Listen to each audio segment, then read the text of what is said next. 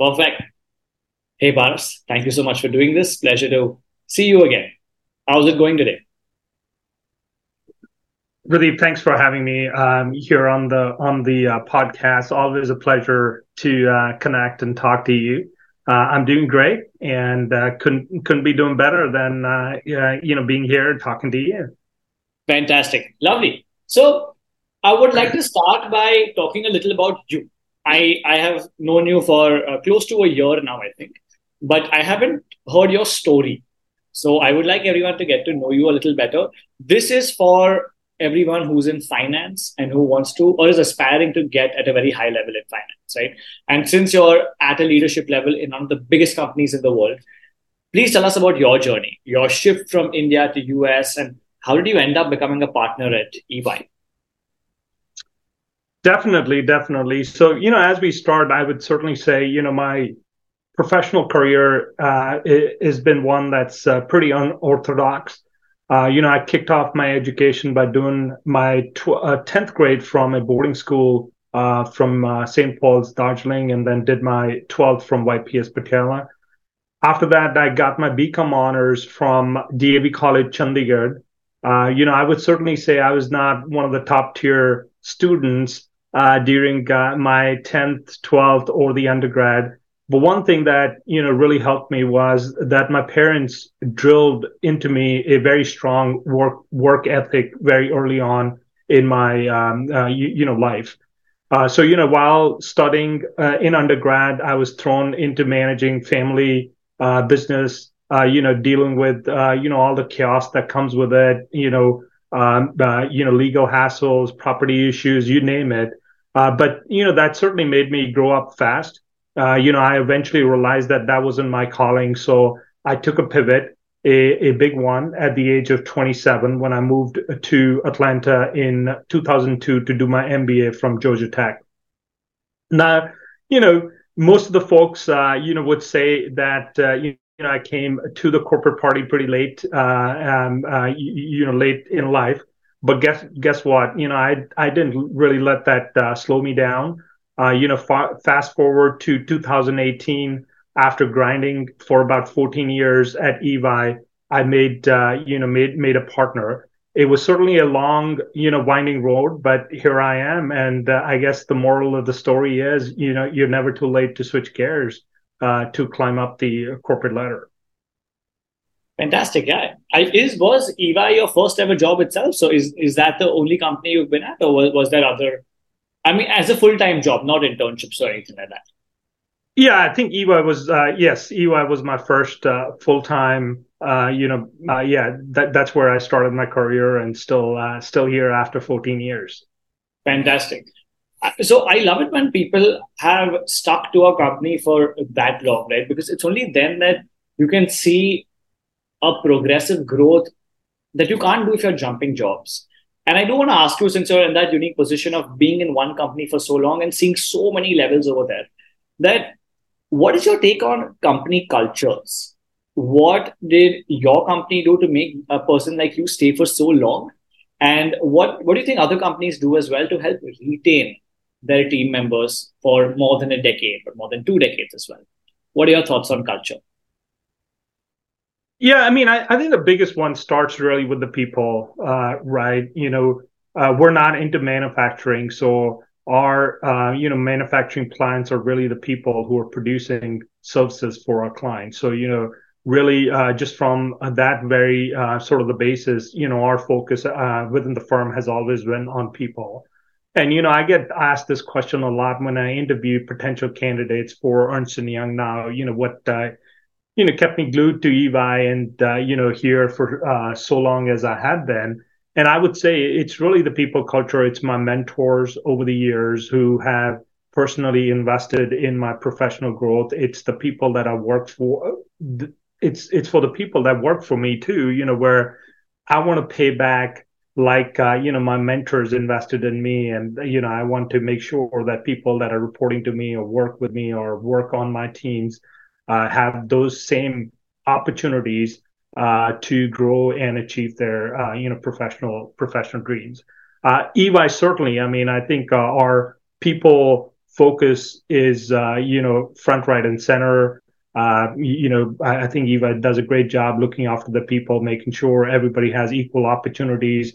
You know, we invest a lot in uh, the professional development of people uh, who work at EY, uh, giving them the opportunities, uh, you know, to really, um, uh, you know, achieve their full potential. And the other thing that, you know, I would say is uh, just because EY is such a multidisciplinary firm, uh, you know, it, it is perfect for someone like me because I tend to get bored after like six months to a year. So I need to do something different, right? So, you know, the uh, EY gives me the opportunity to do a lot of different things while staying within EY, uh, which, you know, sometimes is not possible uh, for uh, firms that are focused on one particular discipline or a product, right? Fantastic. You also, obviously, since uh, you're at a leadership level, you have a lot of people who you tend to manage. How, how many people do you manage? What, what's your, what would your team size be approximately? Just out of curiosity. Yeah, so I I have roughly about ten uh, different clients, and uh, you know the teams would uh, you know range from say you know five or six people to 10, 15 uh, people on every team. Got it. Right. Um, so so you know I'm I'm I'm touching um, you know directly touching maybe uh, 100 150 people every year or or plus right so amazing getting to that right if you're you're directly impacting and I believe whoever your manager is is going to have a tremendous impact on your life, regardless of which company you work for or whatever it might be.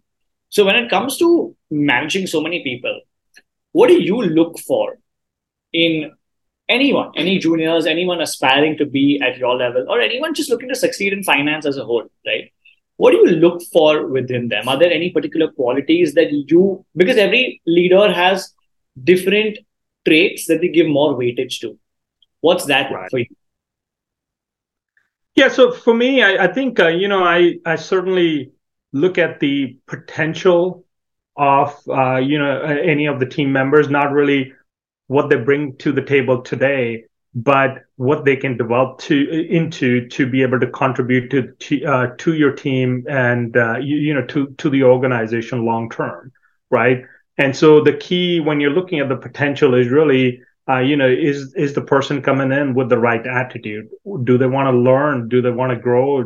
Do they want to contribute to to the team? So that that is really uh, keen to me. Again, I mean, I think if you're curious, you want to learn, you take your feedback seriously. Uh, I think regardless of what organization you are in, you're going to certainly learn, grow, and be able to contribute to to the maximum uh, potential. I strongly believe that everybody brings their best self to work every day you know so it is really the responsibility of their uh, you know managers or the bosses to make sure that they take that best and give them the tools to um, you know to to develop progress and uh, gain their full potential. Fantastic. So you're saying that as long as people come in with an open mind and they're not too restricted in that oh you know i don't want to do this i don't want to do that then they can continue learning overall. Even if you have average talent, you can still make it if you're putting in right. the effort and putting in the hours. Fantastic. Right. Right. In terms of the same, uh, just an extension of the same question. When you're when you're looking at people and you're wondering, hey, you know, who will who can I pull up or who can I give more responsibilities and opportunities to? What communication skills do you value in people? So when I say communication skills, it doesn't have to be like, oh, hardcore public speaking and charismatic people. But in terms of day to day communications, what do you look at in that space? So, Pradeep, maybe repeat the answer. I don't know. I followed the answer. Sure. So, I'll, I'll repeat the question. Yeah. Yeah. So, when it comes to your team of people, are there any specific communication traits that you feel that, you know what, these are really, really important communication wise. So, one is being open ended, which is an attitude aspect. From a communications perspective, what skills do you feel are required for people to help them take more opportunities? So, you see that communication skill in them, and you're like, hey, you know, I can, I can give you more responsibilities because that's a skill that is worthwhile. So, communication wise, what skills do you think people should have? Yeah, I mean, I think um, you know communication obviously is key to what you know we do on a day to day to day basis, right?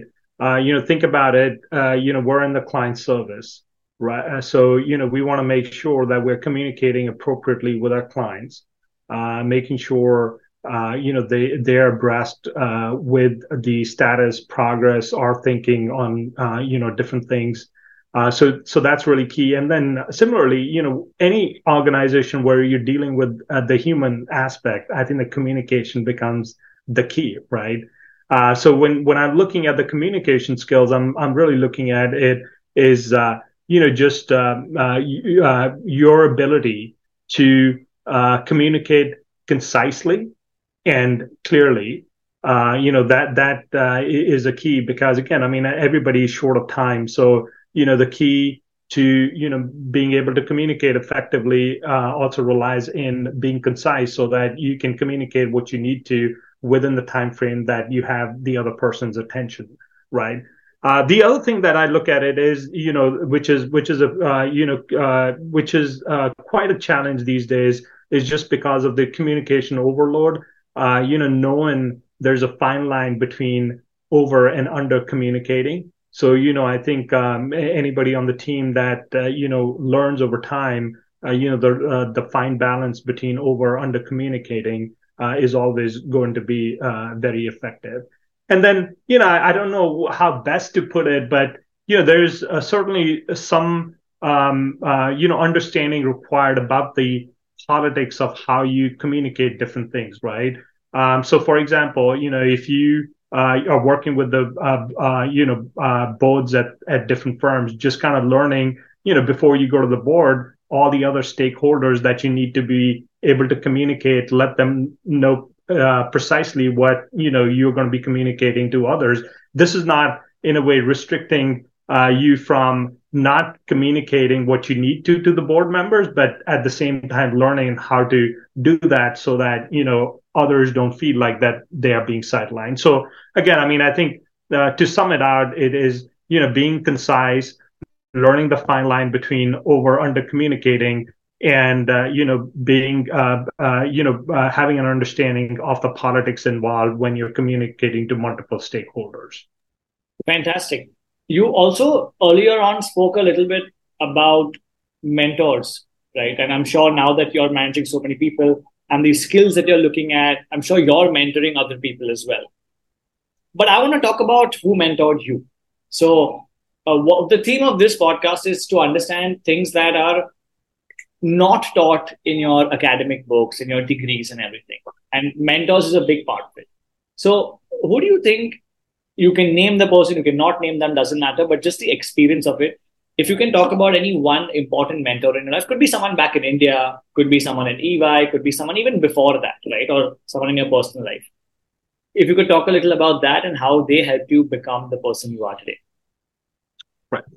Yeah. No. I mean, I, have had, uh, you know, I have been very fortunate to have a lot, a lot of mentors, uh, you know, over my professional career at EY and uh, you you know I, I, I have no hesitation in saying you know I would not be where I am today without the help from the mentors uh, right? You know um, I think uh, uh certainly you know the mentors help you um, you, know understand or help you uh, you know identify and be more self-aware uh, because you know it's a trust relationship where when they say something to you you kind of you, you know are more open to listening to it uh, uh, so you know, I've had uh, great mentors over the years. I still maintain really good relationships with them. Some of them have been senior partners who've retired since, and we still uh, stay in touch. Uh, you know, it's it's sort of almost crossed beyond you know um, the the formal mentor mentee relation to to being a very personal relationship. The one thing that I would maybe highlight, and this is a concept that you know we talk a lot at EY, is that there is a huge difference between a mentor and a sponsor, right?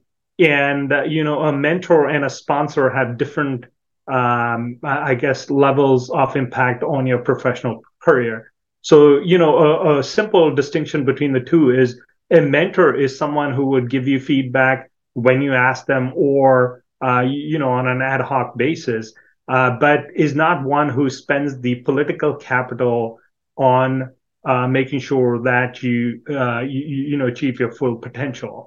A sponsor, on the other hand, is someone who is willing to uh, spend you know uh, his or her political cap- capital to make sure that you're getting the opportunities that you deserve, right?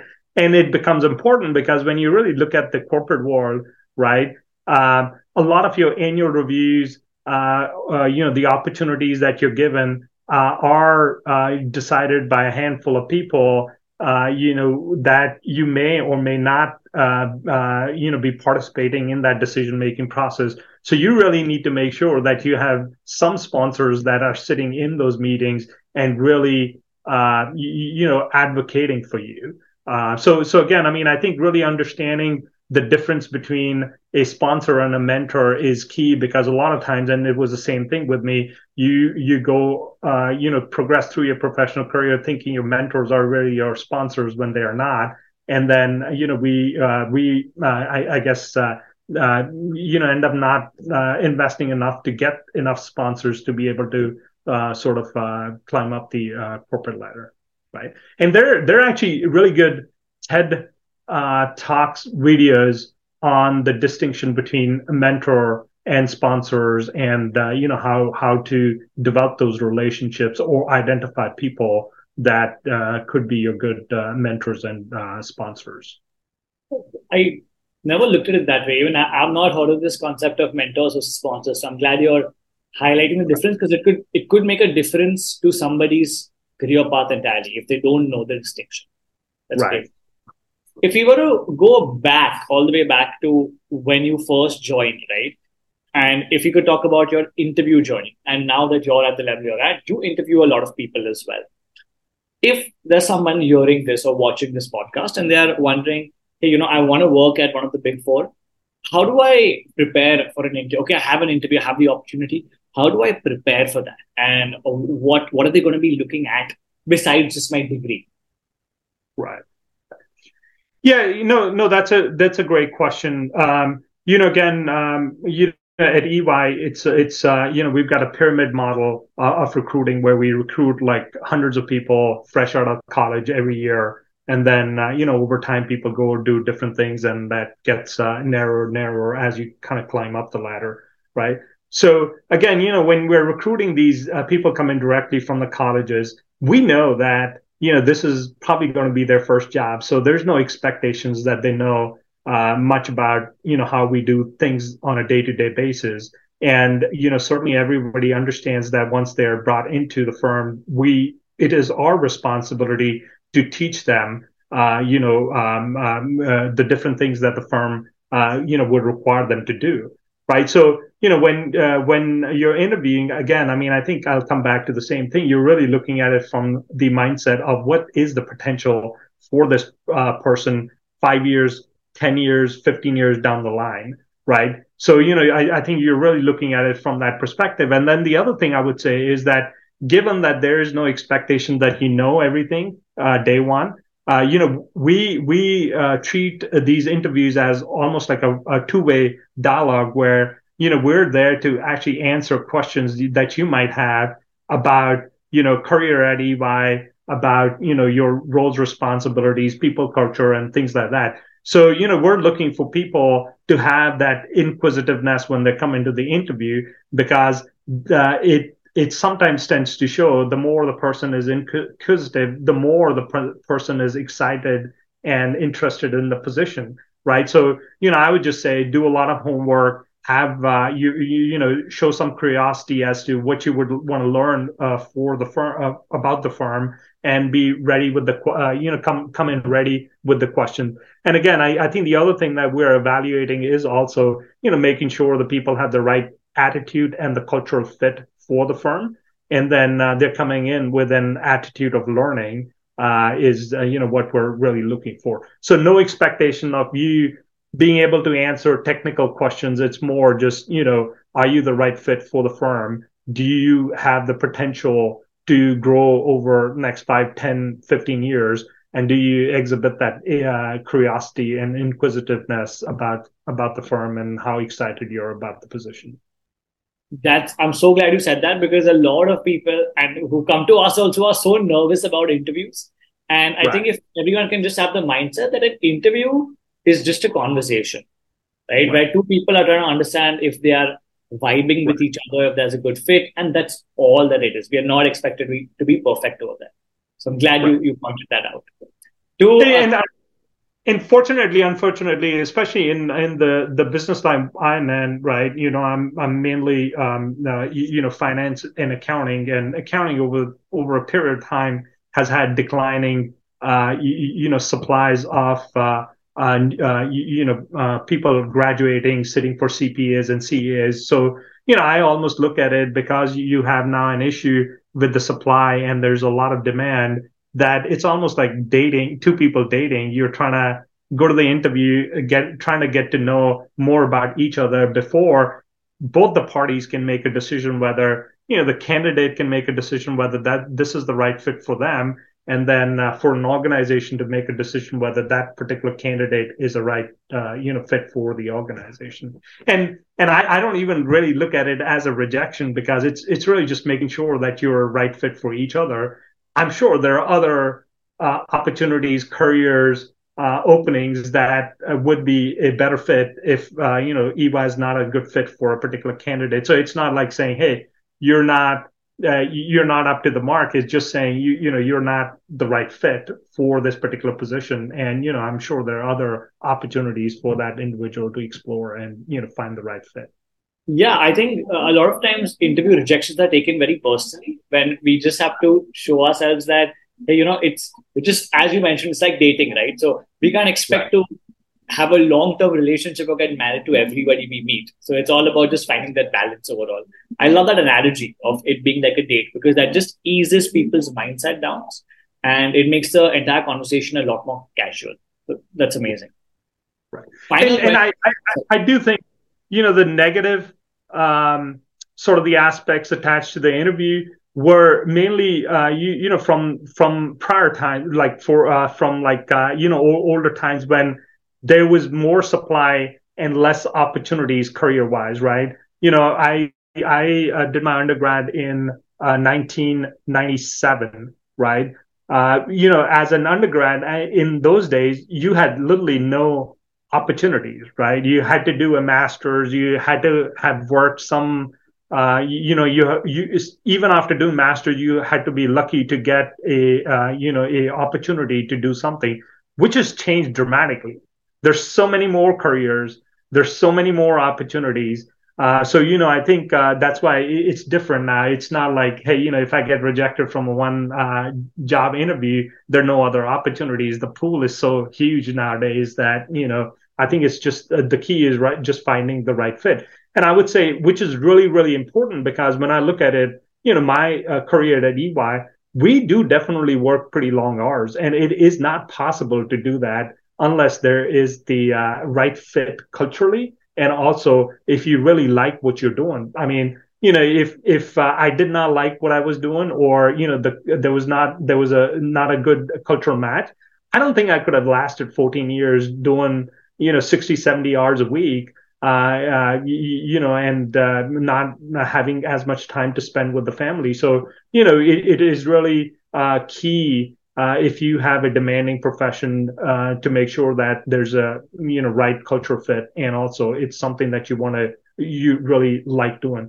And same as the thing like you know ey does a lot of internships and i tell a lot of people internship uh, is not like a stepping stone to get to your next to get a permanent uh, employee offer from ey it's really for you to explore whether this is really something that you want to do long haul or not you know you might do the internship you might realize yeah you know i thought this was what i wanted to do the rest of my life but it is really not. And so you have a, a, an opportunity to learn from that and course correct and look at other uh, other potential uh, you know professions.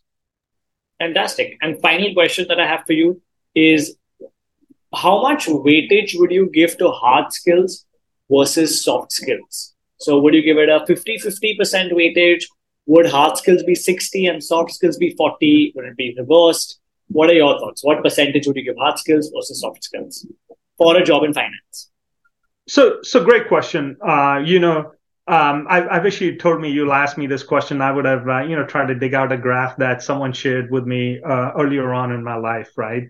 So literally, uh, when you, uh, you, know, what that uh, essentially what the graph t- tells you is when you're starting out, your uh, hard skills probably make up. I'm just picking up an example. Probably make up like seventy percent, and your soft skill make up thirty percent.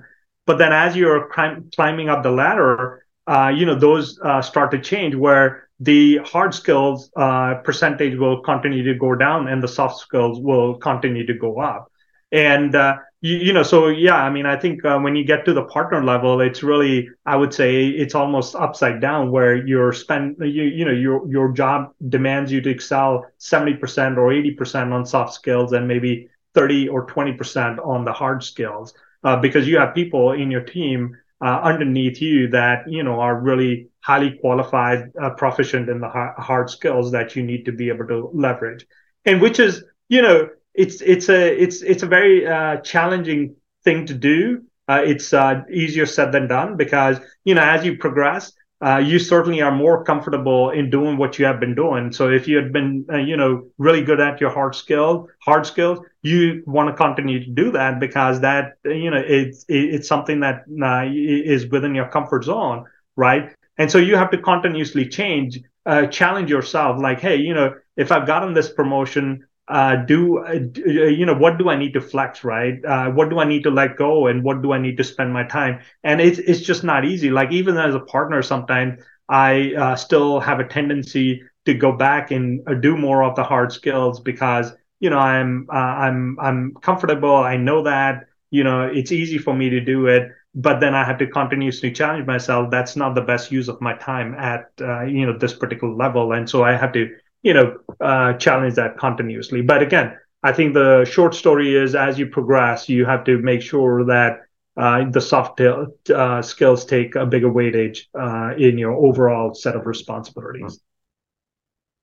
Fantastic. That's it. I think I asked you everything I need to. I want to respect your time as well.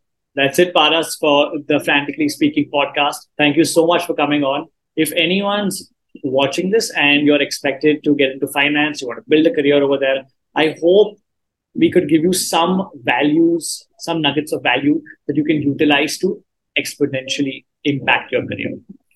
Thank you so much for having for uh, having yourself here, Paras. Any final thoughts before we conclude? No, th- thanks a lot, Pradeep. Uh, you know, again, I mean, I think uh, my only final thoughts would be continue to invest in yourself. Uh, you know, there uh, that that never stops. You uh, you need to be a learner all your life. Uh, you know, I'm I'm a partner at EY. I'm still a learner. Uh, you know, that's how we got connected. Uh, there were certain things that I wanted to improve, and so I reached out to you guys. Um, and uh, you know, again, uh, something you might expect to get like 100, 100 you, you, know, maybe 100 percent out, but you only get ninety percent. I think you gotta still focus on that ninety percent that you gained from you know investing in you know whatever you're trying to improve upon. So again, I mean, just be a learner, uh, be a dreamer, uh, you, you, know, w- which uh, is reflective, right? You know, at uh, 29, I came to do, uh, at 27, I came to do my MBA. I started my, uh, you, you, know, prof- professional career at 29, which by mo- you know, most other people's standard is too late in the game, but I still dreamt about it. And that's, you know, what I set out to achieve and I achieved it. So, you know, again, I, I would just sum it up: uh, be a learner and be a dreamer, and be uh, you know persistent in what you want to achieve, and uh, you know the success will be yours. Fantastic! I think that's a great note to end this on. Thank you so much, Paras, for coming here.